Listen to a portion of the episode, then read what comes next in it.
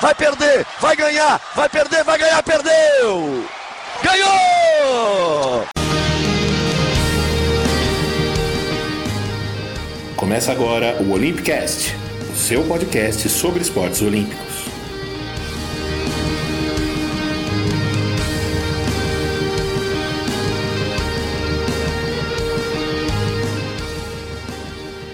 Bom dia, boa tarde, boa noite, bom momento. Eu sou Fernando Cesarotti e hoje é dia 20 de julho de 2021. Estamos às vésperas dos Jogos Olímpicos de Tóquio e este é o episódio 32 do Olympicast, que conta as melhores histórias da última vez que os Jogos Olímpicos estiveram lá no Oriente. Pequim, sede da Olimpíada entre 8 e 24 de agosto de 2008. Foi a Olimpíada que teve o brilho de Michael Phelps e o Usain Bolt. Foi a terceira Olimpíada realizada ali na região, depois de Tóquio 64, tema do nosso episódio 17, e Seul 88, sobre a qual falamos no episódio 25. A escolha representou uma prova de força da China em sua tentativa de se mostrar uma nova potência mundial em contraponto aos Estados Unidos. Antes de começar, aquela pausa, nosso pedido de sempre, ajude a compartilhar o nosso trabalho nas redes sociais. Curta as nossas páginas, Olympicast, no Twitter e no Facebook. Esse é um podcast independente e que precisa da sua ajuda para ficar conhecido. Se você está ouvindo esse episódio antes ou durante os Jogos de Tóquio, fique atento que vamos passar boas madrugadas comentando e cornetando as competições no Twitter. E agora, para falar dos Jogos de Pequim, vamos entender como é que foi a escolha da capital chinesa para receber os Jogos Olímpicos de 2008. A escolha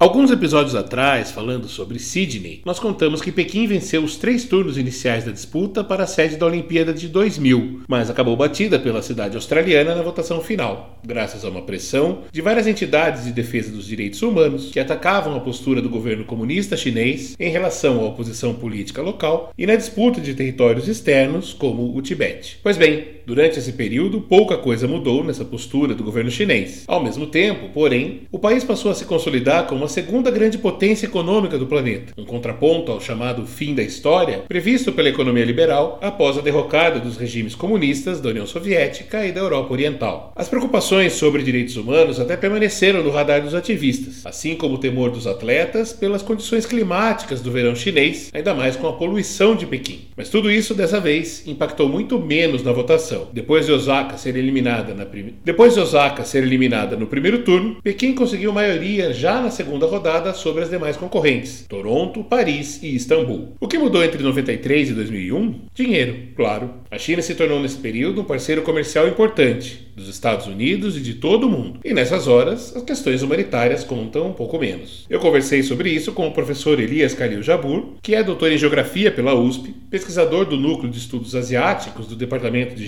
Geociências do Centro de Filosofia e Ciências Humanas da Universidade Federal de Santa Catarina. Ele lembrou durante a conversa que 2001, o ano da escolha de Pequim, foi também o ano que marcou a entrada da China na OMC, a Organização Mundial do Comércio. E claro, Pequim esbanjou no soft power. Boa parte dos seus votos por exemplo, veio da África, como aqui lembra o Elias. As Olimpíadas talvez seja o principal elemento de consolidação de um soft power de um país, ou seja, um país que cedia uma Olimpíada, cara. Ele é um país consolidado enquanto nação, respeitado no mundo inteiro, né? O peso da África foi muito grande, né? As relações com a China com a África sempre foram muito boas e melhoraram muito na década de 90, né? Então, o que mudou foi que, de grande medida, foi o processo todo de admissão da China na MC, aprofundamento das relações da China com a África, as próprias relações com os Estados Unidos melhoraram muito na década de 90, né? Acho que foi basicamente isso mesmo foi que aconteceu. E além do próprio projeto em si, né? Que é. Eu tive na China em 2004, ou seja, quatro anos antes das Olimpíadas, e já tinha muita coisa muito encaminhada. E depois voltei em 2007, um ano antes das Olimpíadas, também estava quase tudo pronto, enfim. Entre essas manifestações vieram agrados, como suporte na construção de estádios e centros de treinamento ao redor do mundo, que chegaram a ser apontados como um possível suborno por outras candidaturas. Mas essas acusações nunca foram em frente, e a China aproveitou que dinheiro não era problema para investir pesado em arenas e infraestrutura o belíssimo estádio olímpico, apelidado de Ninho do Pássaro, foi projetado por arquitetos suíços e custou só ele estimados 428 milhões de dólares. O cubo d'água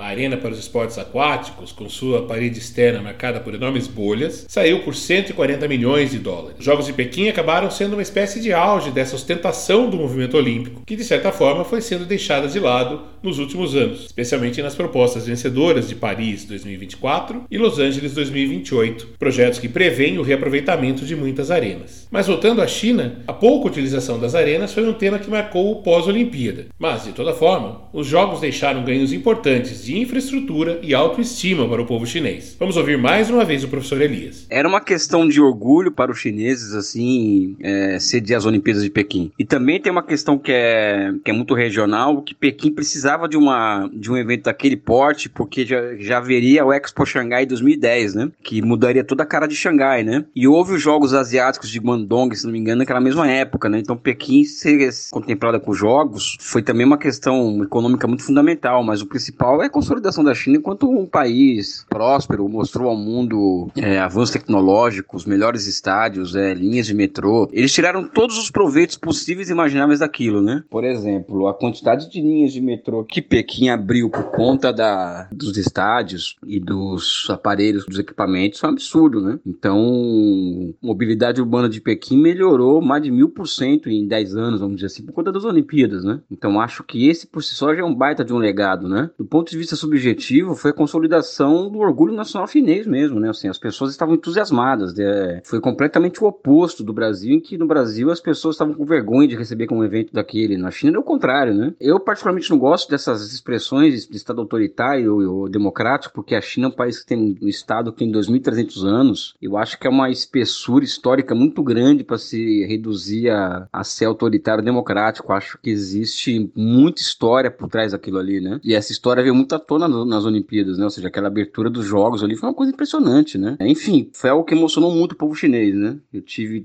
2004, 2007, 2009, né? Então era uma China antes e outra depois das Olimpíadas, com certeza, né? Eu agradeço demais ao professor Elias Kalil Jabur pela disposição. Quem quiser ouvir e conhecer mais sobre a China pode acompanhar os debates que ele e outros especialistas organizam no canal Conexão Xangai no YouTube e também debates e temas que o próprio Elias coloca em seu canal. Eu vou deixar todos os links na descrição.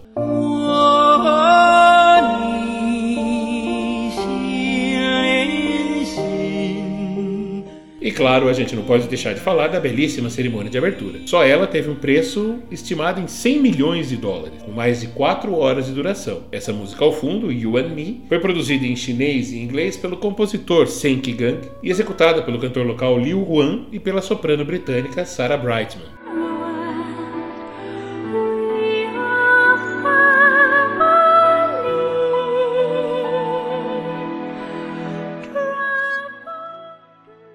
Festa contou toda a história milenar da civilização chinesa e terminou de forma apoteótica. O ex-ginasta Li Ning, dono de seis medalhas em Los Angeles em 1984 e agora um magnata da indústria de uniformes esportivos, fechou um revezamento com a presença de outros ex-atletas e foi içado por cabos de aço até a marquise do estádio. Lá, a tocha parecia abrir um papiro que ia estampando trechos do revezamento do fogo olímpico desde a Grécia e depois acendendo no final a pira olímpica. Foi bem bonito, você pode ver a abertura completa ou só esse trecho, que está bem no finzinho, com cerca de 4 horas de vídeo, no link que eu vou deixar na descrição do episódio.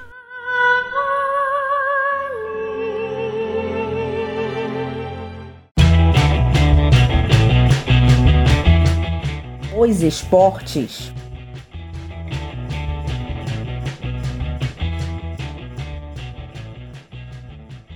A primeira novidade esportiva em Pequim foi a maratona aquática, disputada na distância de 10 quilômetros e a primeira vez em um século em que as provas aconteceram em água aberta, já que desde Londres, 1908, as provas de natação eram em piscinas. No caso, as provas em Pequim foram na mesma raia das competições de remo e canoagem. As vitórias ficaram com a russa Larissa Yushchenko e o holandês Martin van der Weijden. Outra estreia veio no ciclismo, com as provas de BMX, as corridas de bicicleta em terreno acidentado. No meu tempo a gente chamava isso de bicicross. Inclusive era um dos sonhos de criança não realizados andar numa daquelas pistas. Quer dizer, andar até eu andei. Eu só queria mesmo ter disputado uma corrida com outras crianças, mas enfim. Outra novidade foi a estreia feminina na corrida dos 3 mil metros com obstáculos, aquela prova em que os atletas saltam por cima de quatro barreiras, sendo que uma delas tem um fosso de água logo em seguida. Ao todo foram 302 eventos valendo medalha, com a participação de 10.942 atletas, sendo 6.305 homens, 4.637 mulheres, ou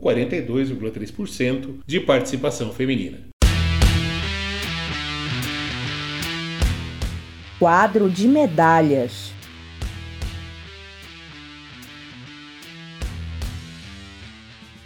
Primeiro, um registro triste, né? Das 302 provas que eu disse que foram disputadas, mais de 40 tiveram os resultados modificados posteriormente por descobertas de doping. Quatro delas aconteceram durante os Jogos e o restante nos anos seguintes. Pequim foi a primeira Olimpíada que fez exames de sangue no antidoping, o que ajudou a aumentar o número de resultados positivos. E como as amostras foram guardadas, muitos atletas acabaram punidos depois e perderam suas medalhas retroativamente. Então, o quadro oficial que a gente tem hoje, em 2021, é muito diferente daquele que a gente viu publicado nos jornais e nas revistas no dia seguinte ao encerramento dos Jogos. O que não mudou foi a vitória dos anfitriões. A China entrou na brincadeira para ganhar e conseguiu. Foi a primeira vez desde Seul 88 que os Estados Unidos não venceram. A China ficou em primeiro com 48 de ouro, 22 de prata, 30 de bronze, exatas 100 medalhas. Os Estados Unidos vieram em seguida, 36 de ouro, 39 de prata, 37 de bronze, 112 no total, o que gerou até alguma confusão, porque alguns veículos de imprensa dos Estados Unidos começaram a usar o critério do total de medalhas em vez das medalhas de ouro, como tem sido o padrão e a gente tem apresentado desde o início dos Jogos. Sempre lembrando também, né, esse quadro de medalhas não é oficial, não existe uma competição determinada pelo Comitê Olímpico para decidir quem vai ganhar, mas obviamente é um assunto que sempre volta à tona. Seguindo aqui, a Rússia ficou em terceiro com 24 medalhas de ouro, 13 de prata, 23 de bronze, 60 no total. O Reino Unido ficou em seguida com 19 de ouro, 13 de prata, 19 de bronze, 51 no total. E a Alemanha fechou o top 5 com 16 de ouro, 11 de prata, 14 de bronze, 41 no total. O Brasil acabou em 23º, 3 de ouro, 4 de prata, 10 de bronze,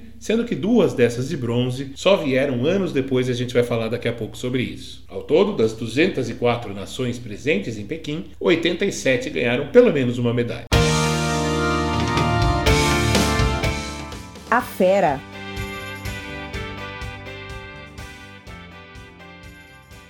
Ninguém, obviamente, ganhou tanta medalha lá em Pequim quanto Michael Phelps. No episódio dos Jogos de Atenas, eu brinquei que ele fracassou, haja aspas para esse fracassou, na sua meta de ganhar oito medalhas de ouro. Aliás, parecia uma maldição, que já tinha acontecido com o Matt Beyond em Seul. O Beyond queria pelo menos igualar os sete ouros de Max Spitz, a marca histórica de Munique, e viu seu sonho ruir logo no primeiro dia, assim como aconteceu com o Phelps, que ganhou a primeira prova, os 400 metros medley, mas logo em seguida foi bronze no 4 por 100 metros livre, e depois, de novo, bronze nos 200 metros livre. Terminou com apenas, apenas, haja aspas de novo para esse apenas, seis ouros. Nos revezamentos 4 por 200 livre e 4 por 100 medley, nos 100 e 200 borboleta, 100 e 200 medley. Em Pequim, mais experiente, já com 23 anos, o Phelps não deixou para ninguém. Pequim foi a última Olimpíada em que foram permitidos os chamados super trajes, que também ganharam o apelido de maiôs tecnológicos e que eram conhecidos porque reduziam o atrito e facilitavam a flutuação dos atletas. O mais famoso deles era o LZR Racer, ou LZR Racer em português, fabricado pela Speedo em parceria com o Instituto Australiano do Esporte que ajudava na redução dos tempos em até 2%.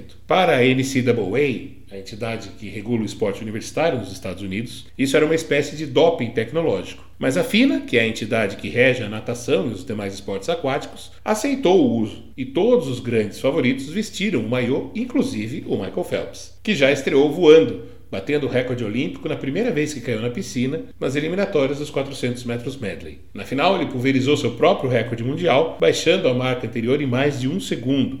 De 4 minutos 5 segundos 25 centésimos da seletiva americana dois meses antes, ele marcou 4 minutos 3 segundos e 84 centésimos. No mesmo dia, o Phelps abriu o revezamento 4 por 100 livre, liderando a volta americana ao topo do pódio depois, depois de duas frustrações seguidas em Sydney e Atenas. O grande herói, no fim, acabou sendo o Jason Lizak, que conseguiu reverter uma desvantagem de mais de meio segundo para o francês Alain Bernard. Austrália, Itália e Suécia, terceiro, quarto e quinto colocados, também terminaram a prova com tempo abaixo do recorde mundial anterior. Então imagina o efeito do maiô. Pela ordem, o Phelps venceria ainda depois os 200 metros livre, os 200 borboleta, o revezamento 4 por 200 livre e o 200 metros medley. A sétima medalha veio no dia 16 de agosto e foi a mais difícil de todas, a disputa dos 100 metros borboleta, com apenas um centésimo de vantagem sobre o servo Miroslav Kavic. Antes da prova, Kavic havia dito que a história seria muito mais interessante se o Phelps de novo perdesse o sétimo ouro.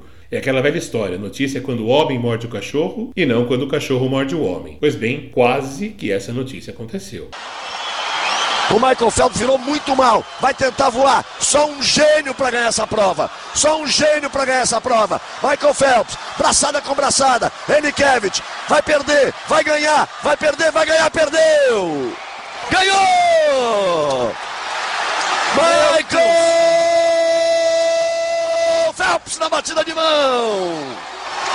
Só um gênio para ganhar essa prova. Aí sim, a narração do Galvão Bueno, histórica da última piscina, acompanhado pelos gritos do Gustavo Borges, que você já tinha ouvido lá no começo e agora acompanhou aí em todo o seu brilho. A delegação da SEV inclusive tentou protestar após a prova, sem sucesso, pedindo uma avaliação dos frames da chegada, inclusive com acusações de que a Ômega, a famosa fabricante de relógios responsável pela cronometragem e patrocinadora pessoal do Phelps, tivesse tentado favorecer o seu atleta. Mas o próprio Cavett depois evitou o tumulto e admitiu, entre aspas, o que tem de mais em perder para o maior de todos. Igualado o recorde de Mark Spitz, a oitava vitória foi um passeio na piscina. Phelps fez o nado borboleta, terceira perna do 4 por 100 medley, e ajudou na quebra de mais um recorde mundial, mais de um segundo abaixo do ouro obtido pelo mesmo time americano em Atenas. Naquela ocasião, aliás, ele também ganhou a medalha, mas não nadou a prova final. Em fevereiro de 2009, a imagem de Phelps foi estampada nas páginas de um tabloide americano, com ele consumindo maconha durante uma festa, e isso lhe rendeu uma punição de três meses e a perda de um patrocínio de uma famosa marca de cereais que tem um felino como garoto propaganda. Meses depois,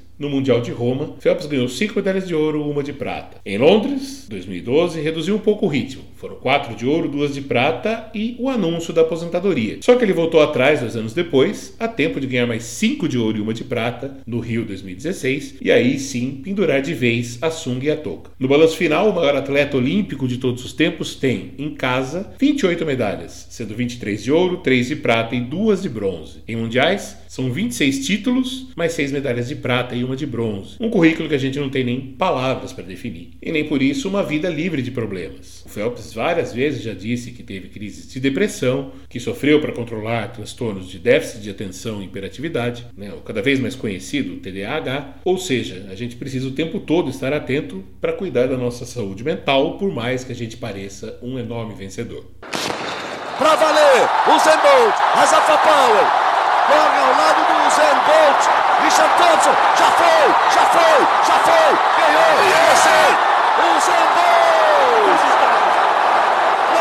9,68, novo recorde mundial! Outra estrela que brilhou em Pequim foi um jamaicano, alto e magro, chamado Usain Sanliu Bolt. No começo de 2004, ele já chamava atenção por ser o primeiro atleta júnior a baixar de 20 segundos nos 200 metros rasos. Ele marcou 19,93 nos Jogos do Caribe, mas chegou machucado a Atenas e foi eliminado na primeira eliminatória dos 200 metros rasos. Mesmo assim, Bolt recebeu convites para treinar e estudar nos Estados Unidos. Recusou. No Mundial de 2005, em Helsinki, na Finlândia, chegou à final, mas sofreu um estiramento muscular após 150 metros e acabou em último. Só em 2007, no Mundial de Osaka, no Japão, conseguiu desencantar, ficando com a prata nos 200 metros e no revezamento 4 por 100. Nos 200 marcou 19,91 e ficou 15 centésimos atrás do americano Tyson Gay. Mas nessas competições, Bolt já mostrou sua principal característica, a forte aceleração a partir dos 30 metros de prova. Havia também um problema, a lenta reação ao tiro de largada, o que dificultava sua vida nos 100 metros. Mas em 2008, nos meses anteriores à Olimpíada,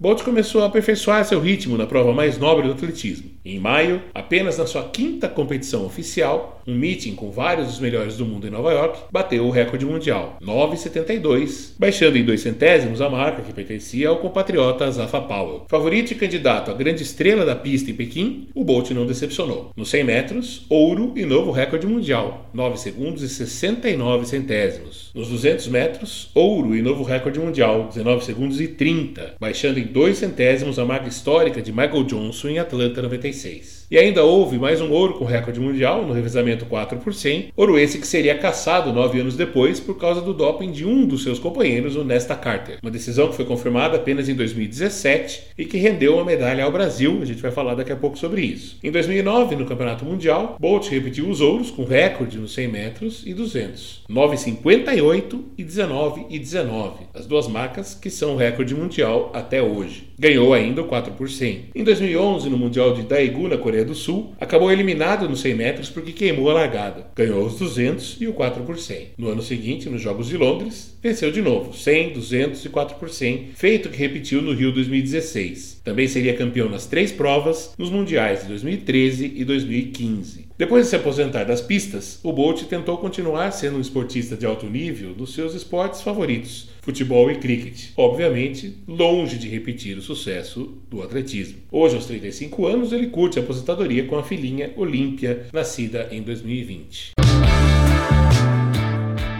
A zebra.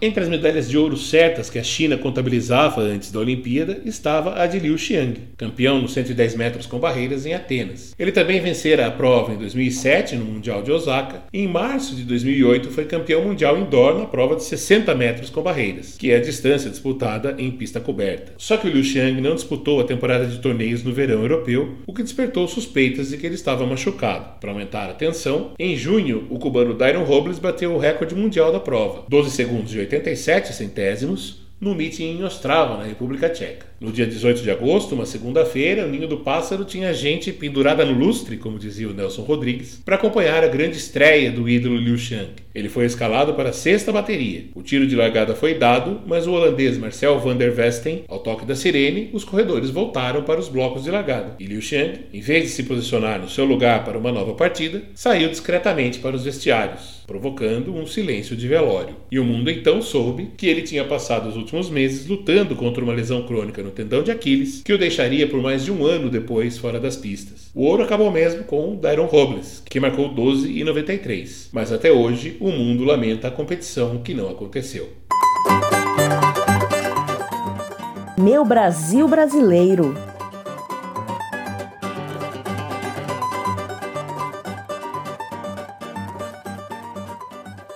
O Brasil é um dos casos em que o registro do quadro de medalhas do dia seguinte é diferente do que a gente tem hoje. Nós saímos de lá com 15 medalhas, 3 de ouro, 4 de prata e 8 de bronze, o que igualava o melhor desempenho até então no número total, embora com menos ouros que os 5 de Atenas. Mas duas medalhas de bronze foram acrescentadas anos e anos depois, nos dois revezamentos 4 por 100 metros rasos para homens e mulheres. No caso do time feminino, o quarteto formado por Rosemar Coelho Neto, Lucimar de Moura, Thaisa Preste e Rosângela Santos chegou em quarto, atrás de Rússia, Bélgica e Nigéria. Em 2016, no entanto, exames feitos em amostras da russa Yulia Chermoshanskaya verificaram doping e toda a equipe foi punida com a perda das medalhas. O Brasil então conseguiu sua primeira medalha olímpica feminina em provas de pista. Os homens, com Vicente Lenilson, o último remanescente da prata em Sydney, Sandro Viana, Bruno Lins e José Carlos Moreira, chegaram em quarto, atrás da Jamaica, Trinidad e Tobago e Japão. E só em janeiro de 2017 o COI caçou a vitória da Jamaica por causa do doping do Nesta Carter, como a gente já citou. No caso deles, as medalhas foram entregues apenas em 2019. O atletismo perdeu outra grande chance de medalha em Pequim por causa de um problema bizarro enfrentado pela Fabiana Murer que tinha boas chances no salto com vara. Ela tinha sido ouro nos Jogos Pan-Americanos do Rio em 2007, vinha de bons resultados no circuito mundial e talvez não fosse páreo para a favorita, a Rússia e Helene Zimbaeva, mas certamente estava ali na briga por uma medalha. A expectativa até aumentou quando ela ficou com a segunda melhor marca nas eliminatórias. Mas no dia da final, na hora de fazer o seu segundo salto, 4 metros e 65 centímetros, a Fabiana não encontrou a vara. Na verdade, ela tinha um jogo de 10 varas, só que cada uma delas era para uma altura específica e justamente a necessária para aquele salto não estava lá no tubo. Depois de muita confusão, ela acabou tentando saltar com uma das outras, mas não conseguiu. Ficou apenas em décimo lugar. É, a gente deixou as varas no, na pista de treinamento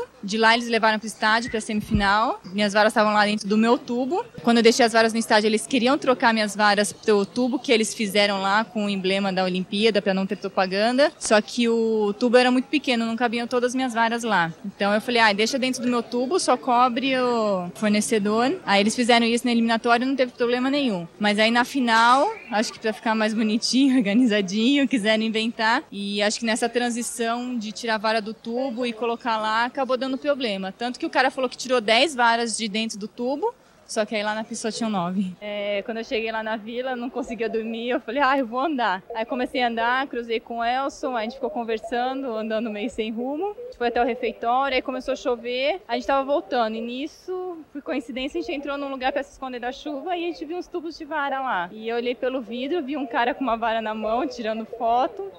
Aí eu falei, minha vara. Já passou, não tem mais o que fazer realmente, é continuar, é ainda tenho muito ainda para crescer no salto com vara, ainda posso saltar muito alto. Essa é a fala da Fabiana na volta ao Brasil. Ela deu uma entrevista para várias emissoras de TV no aeroporto. Tem um material colado no YouTube da Band Esportes e da ESPN Brasil que você pode encontrar no link que está na descrição. A Fabiana depois seria campeã mundial em 2011 em Daegu, na Coreia, e voltaria a Pequim em 2015 para mais um mundial, onde ganhou medalha de prata. Outras mulheres, no entanto, tiveram a chance de fazer história em Pequim. No Taekwondo, a paulista Natália Falavinha ganhou o bronze na categoria até 67 quilos. Um dos principais nomes do esporte no país, ela venceu os dois primeiros combates contra a grega Kyriaki Kouvari e a australiana Carmen Martin. Nas semifinais, foi derrotada pela norueguesa Nina Solheim, mas se recuperou e ficou com a medalha de bronze ao derrotar a sueca Carolina Kedzierska. Foi a primeira medalha brasileira no seu esporte. Na minha modalidade eu não tinha ninguém, na verdade, uma modalidade que no país não tinha nenhum grande campeão. É, eu tinha o meu, hoje é meu treinador, mas era o melhor atleta da minha academia, o melhor, o melhor atleta do Brasil na época. Então eu me espelhava no Wallace, que era uma pessoa que eu via lutar, então eu queria lutar igual. Mas eu acabei me espelhando muito em atletas de outras modalidades, né, da geração do vôlei mesmo, de 92, que foi campeão olímpico. É, me espelhei em Paulo, em Hortência, é, nas atletas de vôlei vitoriosas. Então foram nessas pessoas que eu fui olhando que grandes atletas falavam que eles faziam, eu tentava reproduzir. É muito marcante o Aurélio Miguel na minha carreira. Então é, essas pessoas foram as pessoas que eu procurei descobrir o que, que eles falavam, o que, que eles faziam para eu, eu conseguir fazer igual, para eu tentar imitar, para conseguir chegar nos grandes resultados. A Natália já tinha ido bem em Atenas, perdendo só na disputa do bronze, e hoje, aos 37 anos, continua firme ligada ao esporte. Ela, inclusive, faz parte da delegação da Confederação Brasileira de Taekwondo, que está acompanhando os atletas que vão disputar os Jogos de Tóquio. No judô, mais um marco. Caitlin Quadros foi a primeira judoca brasileira a ir ao pódio, com a medalha de bronze na categoria até 57 quilos. E se você está ouvindo esse episódio antes dos Jogos de Tóquio, provavelmente sabe que ela vai ser a nossa porta-bandeira na abertura, junto com o Bruninho, levantador da seleção masculina de vôlei. O judô ainda ganhou mais dois bronzes lá em Pequim, com Leandro Guilheiro e Thiago Camilo. Esse último já era sua segunda medalha olímpica e mesmo assim ele saiu chateado porque chegou bem favorito ao ouro. Ele tinha sido campeão mundial da categoria até 81 quilos no ano anterior. Na vela também chegou a vez das mulheres. Fernando Oliveira e Isabel Swan ganharam bronze na classe 470 feminina. Já Robert Scheid teve que mudar mudar de barco. A Laser saiu do programa olímpico e ele passou a competir na classe Star ao lado do Bruno Prada. A Star a mesma em que o Torben Grael e o Marcelo Ferreira tinham triunfado em Atlanta e Atenas. O Scheid e o Prada mantiveram a sequência de bons resultados e ficaram com a medalha de prata, a quarta medalha do Robert Scheid na carreira. No futebol, as mulheres de novo pararam na decisão nos Estados Unidos. Sofreram com mais uma prata que ficou com um sabor amargo. Curiosamente, no ano anterior, elas tinham goleado as americanas por 4 a 0 nas semifinais da Copa do Mundo, disputadas também na China, mas perderam para a Alemanha na decisão. E dessa vez foi o contrário. O time liderado por Marta, Cristiane e Formiga goleou a Alemanha por 4 a 1 nas semifinais, mas de novo, como em Atenas, perdeu na final para os Estados Unidos na prorrogação. Os homens dessa vez disputaram a Olimpíada, ao contrário de Atenas, sob o comando do técnico Dunga, que era o mesmo da seleção principal, Ronaldinho Gaúcho, a grande estrela do time, um dos veteranos com mais de 23 anos. Eles ficaram com a medalha de bronze após vencer a Bélgica, mas o grande sonho do ouro acabou ficando para trás num passeio de Riquelme Riquelme, Agüero e Messi, que comandaram a vitória por 3 a 0. 0. Inclusive, um rápido parêntese aqui, você pode ler essa e outras histórias na Trivela, onde eu estou escrevendo as histórias olímpicas sobre o futebol. Você pode conferir o link também na descrição do episódio. No vôlei de praia, os homens foram em dose dupla ao pódio. Ricardo Emanuel, campeões em Atenas, agora ficaram com o bronze. Fábio Luiz e Márcio Araújo chegaram à decisão, mas acabaram perdendo para os estadunidenses Rogers e Dalhauser. No feminino, saímos sem medalha. E o grande drama mesmo aconteceu durante o ano. Com a contusão da Larissa, parceira da Juliana, as duas que então formavam a melhor e mais regular dupla do mundo. A Ana Paula, ex-jogadora do vôlei de quadra, que estava no time que perdeu e brigou com Cuba em Atlanta, ela formou a dupla com a Juliana, mas as duas não chegaram ao mesmo entrosamento, acabaram eliminadas nas quartas de final. Perderam para as americanas Kerry Walsh e Misty May, que eliminaram nas semifinais as brasileiras Talita e Renata e depois foram campeãs. A Talita e a Renata perderam a decisão do bronze para as chinesas Shui e Zhang. Foi a primeira vez, desde a implantação do vôlei de praia nos Jogos Olímpicos, que as meninas do Brasil saíram sem ir ao pódio. No vôlei de quadra masculino, o time comandado por Bernardinho ficou muito perto de conquistar o bicampeonato olímpico, depois de um ciclo vitoriosíssimo, com três títulos da Liga Mundial. Mas na decisão, acabou parado pelos Estados Unidos, principalmente pelas mãos de um sacador implacável chamado Clayton Stanley. O Brasil foi derrotado, ficou com a medalha de prata. Já no vôlei feminino, a história foi outra. Nossa estrela.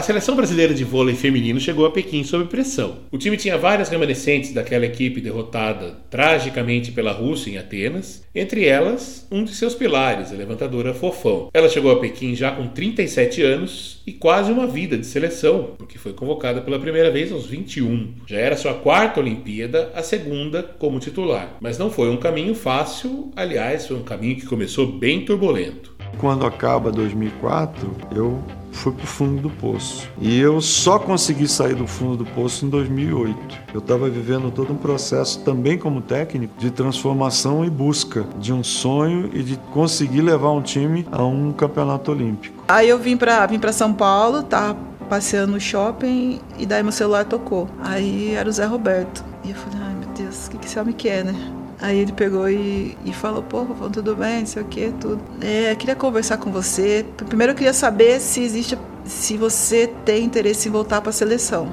E na hora eu, o que, que eu faço? Como que eu vou fazer?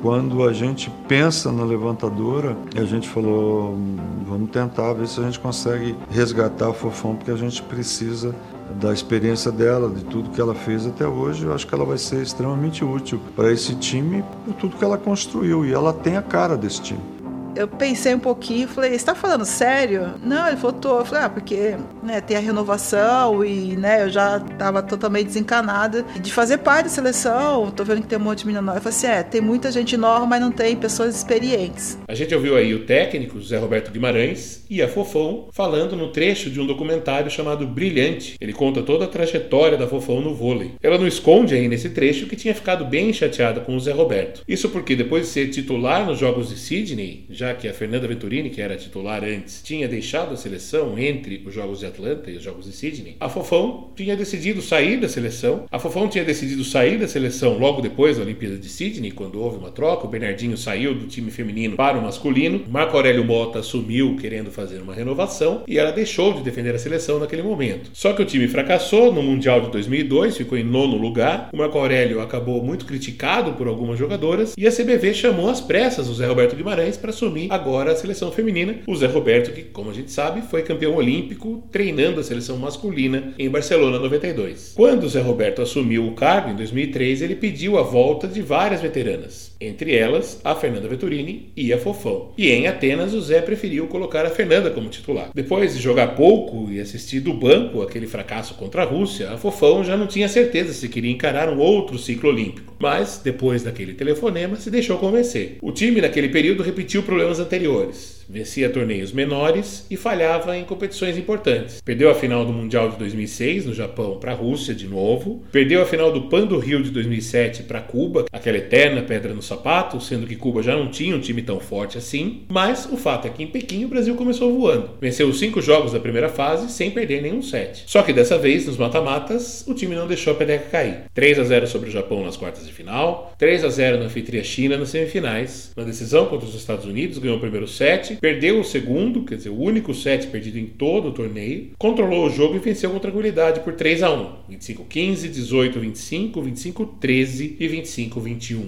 Essa medalha, assim, ela, ela veio no momento em que o vôlei buscava uma afirmação.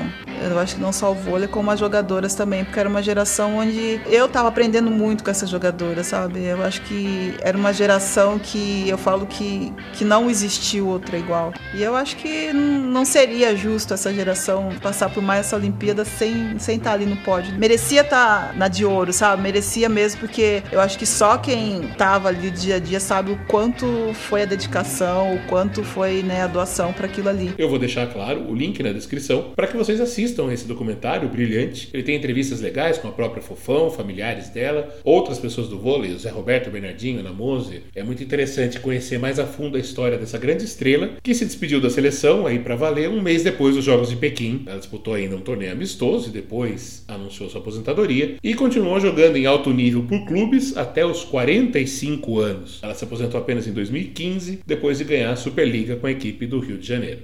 E eles vêm! Pouco mais de 20 segundos para a consagração. César Cielo já estava no lucro em Pequim quando caiu na piscina para iniciar a disputa da sua prova preferida, os 50 metros livre. Afinal, o jovem nadador de 21 anos, nascido em Santa Bárbara do Oeste, já havia conquistado uma medalha de bronze nos 100 metros livre, prova que não era sua preferida, no mesmo dia 14 de agosto pela manhã. E aqui cabe um parênteses explicativo: em Pequim, as finais da natação aconteciam de manhã, com o objetivo de atender ao público dos Estados Unidos, onde eram exibidas em horário nobre na televisão. Na final dos 100 metros, o Cielo era um franco atirador. Ele nadava na raia 8 porque tinha obtido o pior tempo entre os classificados da semifinal, mas no dia da final melhorou, baixou 4 décimos e empatou com o norte-americano Jason Lizak em terceiro. Os dois acabaram ficando com o bronze, ouro para o francês Alain Bernard, prata para o australiano Eamon Sullivan. Os dois, aliás, vinham se alternando entre os melhores nadadores de curta distância nos meses anteriores aos Jogos de Pequim. Eles eram os favoritos também nos 50 metros, cujas eliminatórias começariam na mesma noite. O Eamon Sullivan, aliás, era o recordista mundial dos 50 metros livre, 21 segundos e 28 centésimos. Tem uma matéria da Piauí de 2008, que é um perfil do César Cielo, escrito pela Dorit Harazin, em que ela conta, entre outras coisas, como que o Cielo soube que o Eamon Sullivan tinha batido um recorde mundial. É uma história muito bacana, é um perfil muito legal do Cielo, claro, sempre levando em conta que se trata de uma matéria de 2008, antes dele se tornar um astro olímpico. Eu vou deixar também o link para leitura. Pois bem, na hora do vamos ver ali na eliminatória dos 50 metros livres, o Cielo mostrou de cara que não estava para brincadeira e já bateu o recorde olímpico da prova, um recorde que pertencia a ninguém menos que o lendário Alexander Popov desde Barcelona. A marca era de 21 segundos e 94, o Cielo baixou para 21 e 47. Só que na eliminatória seguinte, um outro francês chamado Amaury Levaux baixou o tempo em um centésimo. Nas semifinais, na noite seguinte, o Cielo bateu de novo o recorde com 21 segundos e 34. Garantiu então a chance de nadar a final da raia 4, aquela reservada aos favoritos, né, ao dono do melhor tempo das semifinais. E na grande final, manhã de sábado na China, madrugada de sexta aqui no Brasil. César Cielo começou forte na raia número 4. O francês também vem forte na raia número 5. César Cielo vai apertando o ritmo, tá liderando a prova o brasileiro. Ele vem para ganhar medalha, ele vem para brigar com o francês na chegada. Levou também na rádio número 1, um, vem muito bem, medalha de ouro para o Brasil! Para o Brasil! De ouro para o Brasil!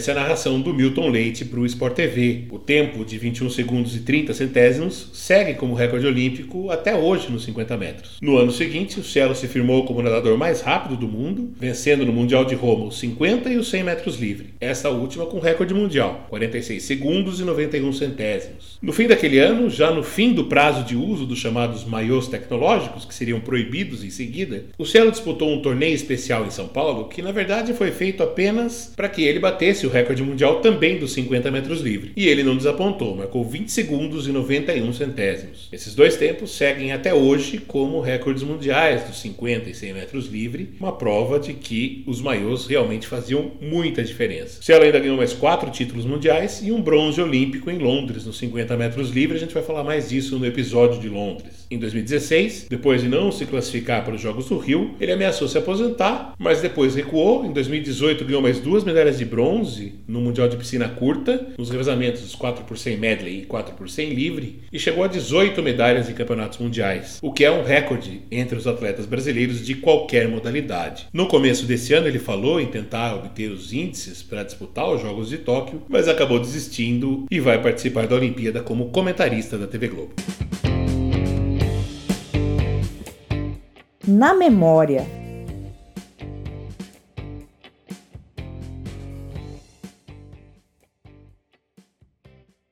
Malremage nasceu em 25 de junho de 1976, em São Carlos, no interior paulista. Ganhou esse nome porque o pai era um bitomaníaco que queria homenagear Maureen, a primeira mulher do baterista Ringo Starr. Só que o pessoal do cartório não entendeu direito e acabou dobrando o R em vez do E. A agitada garota se interessou desde cedo pelo atletismo e logo virou profissional. Aos 20 anos, em 1996, ficou a um centímetro de obter o índice para o salto em distância nos Jogos de Atlanta. A fama veio mesmo em 99, aos 23 anos, quando venceu o salto em distância no Sul-Americano de Bogotá, na Colômbia, com a marca de 7 metros e 26 centímetros, a melhor marca do mundo naquele ano e até hoje o recorde sul-americano. No mesmo 1999, Malren ainda foi bronze na Universiade, né, a Olimpíada dos Universitários, em Palma de Mallorca, na Espanha, e ouro no Pan de Winnipeg. E lá no PAN também foi prata nos 100 metros com barreiras. Assim, chegou aos Jogos de Sydney como uma das candidatas ao ouro, mas sofreu uma lesão muscular na coxa logo no primeiro salto. Ela seguiu colecionando bons resultados até 2003, quando às vésperas do PAN de Santo Domingo, na República Dominicana, acabou pega no exame antidoping com um esteroide chamado Clostebol. Mal negou a intenção de se dopar, alegou que a substância estava num creme cicatrizante para depilação. Uma repórter do jornal Diário de São Paulo, na época, usou a mesma pomada cicatrizante pós-depilação e fez o teste de urina, acabou dando exame positivo para a substância, o clostebol. A CBAT, a Confederação Brasileira de Atletismo, absolveu a Malren, mas a IAAF e a Corte Arbitral do Esporte acabaram mantendo a punição e ela ficou dois anos fora. Isso, obviamente, a tirou dos Jogos de Atenas em 2004 e a Malren chegou, inclusive, a pensar em se aposentar. Naquele período, ela se casou com o piloto Antônio Pisonia, que então estava na Fórmula 1, e teve uma filha, a Sofia, que a gente vai ouvir já já. Mas com o fim da suspensão e logo depois o divórcio, a Malren resolveu voltar a competir em alto nível. E a recuperação foi bem rápida. Em 2007, ganhou ouro de novo no Sul-Americano, em São Paulo, e no PAN do Rio. Iniciou 2008 em alta, com uma prata no Mundial Indoor em Valência, saltando 6,89. E em junho, dois meses antes da Olimpíada, saltou 6,99 no Troféu Brasil. Mostrou que ia para Pequim, pronta para brilhar. E assim o fez. Logo no primeiro salto, na final, 7 metros e 4 centímetros.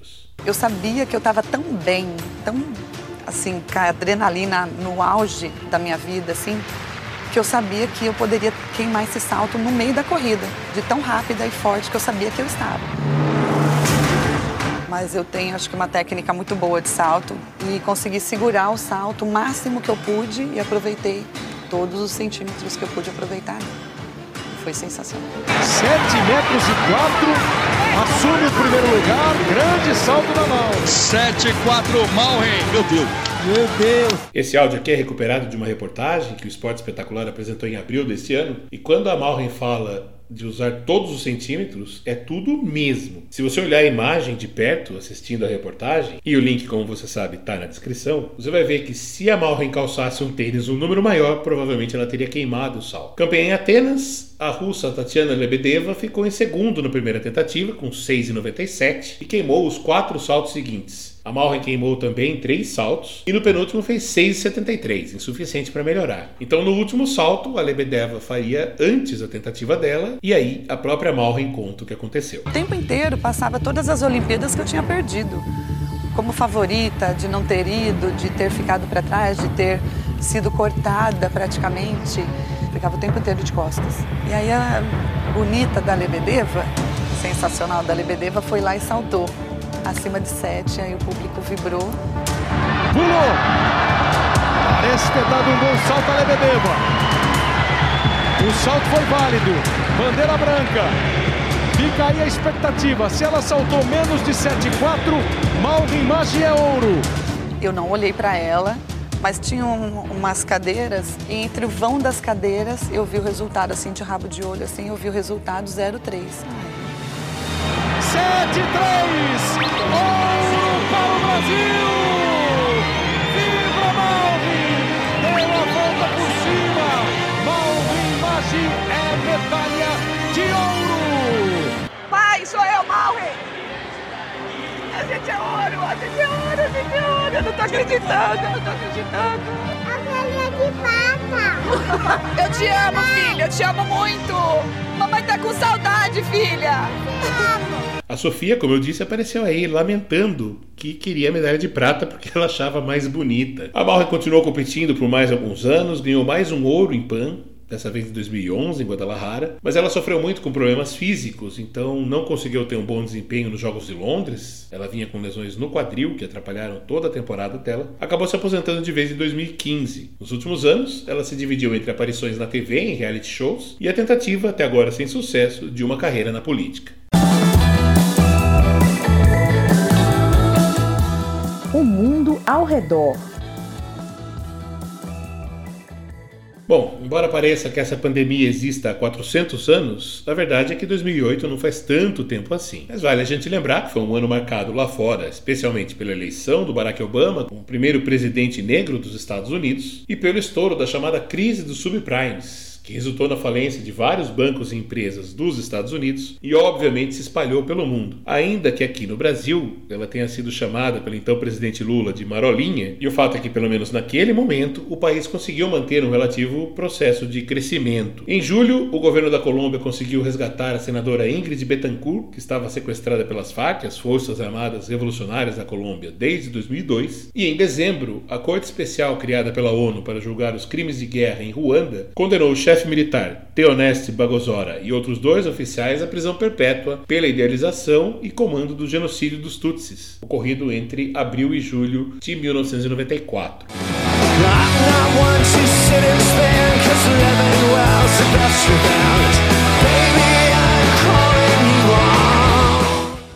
Living Well is the Best Revenge é a música que abre Accelerate, penúltimo disco do R.E.M., lançado em abril de 2008, meses antes da Olimpíada, e com um belo recado pra gente. Viver bem é a melhor vingança contra quem quer o nosso mal. Aliás, pra gente que gosta de uma musiquinha, o marco importante de 2008 é a criação do Spotify, né? o lançamento lá na Suécia de uma das ferramentas nas quais você pode estar ouvindo esse podcast, ou então essas músicas. Aqui no Brasil, 2008 foi um ano de vários lançamentos de novos artistas, mas eu vou destacar aqui um encontro de três gigantes. Dois deles no palco, Roberto Carlos e Caetano Veloso, se juntaram para cantar músicas do Tom Jobim num espetáculo apresentado nos dias 25 e 26 de agosto, logo depois do fim da Olimpíada, que depois virou CD e DVD. Olha que coisa mais linda, mais cheia de graça. É ela, menina que vem e que passa num doce balanço, caminho do mar.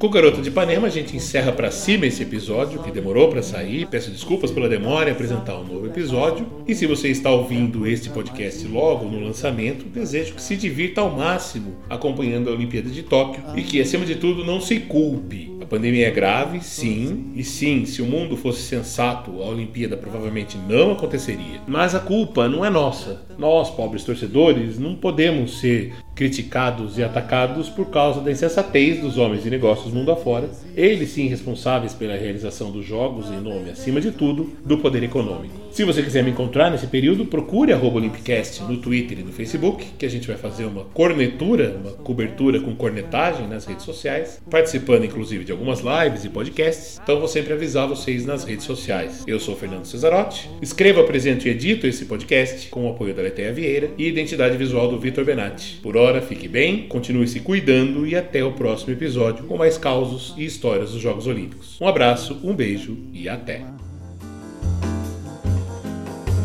Moça do corpo dourado do sol de Ipanema O seu balançado é mais que um poema É a coisa mais linda que eu já vi passar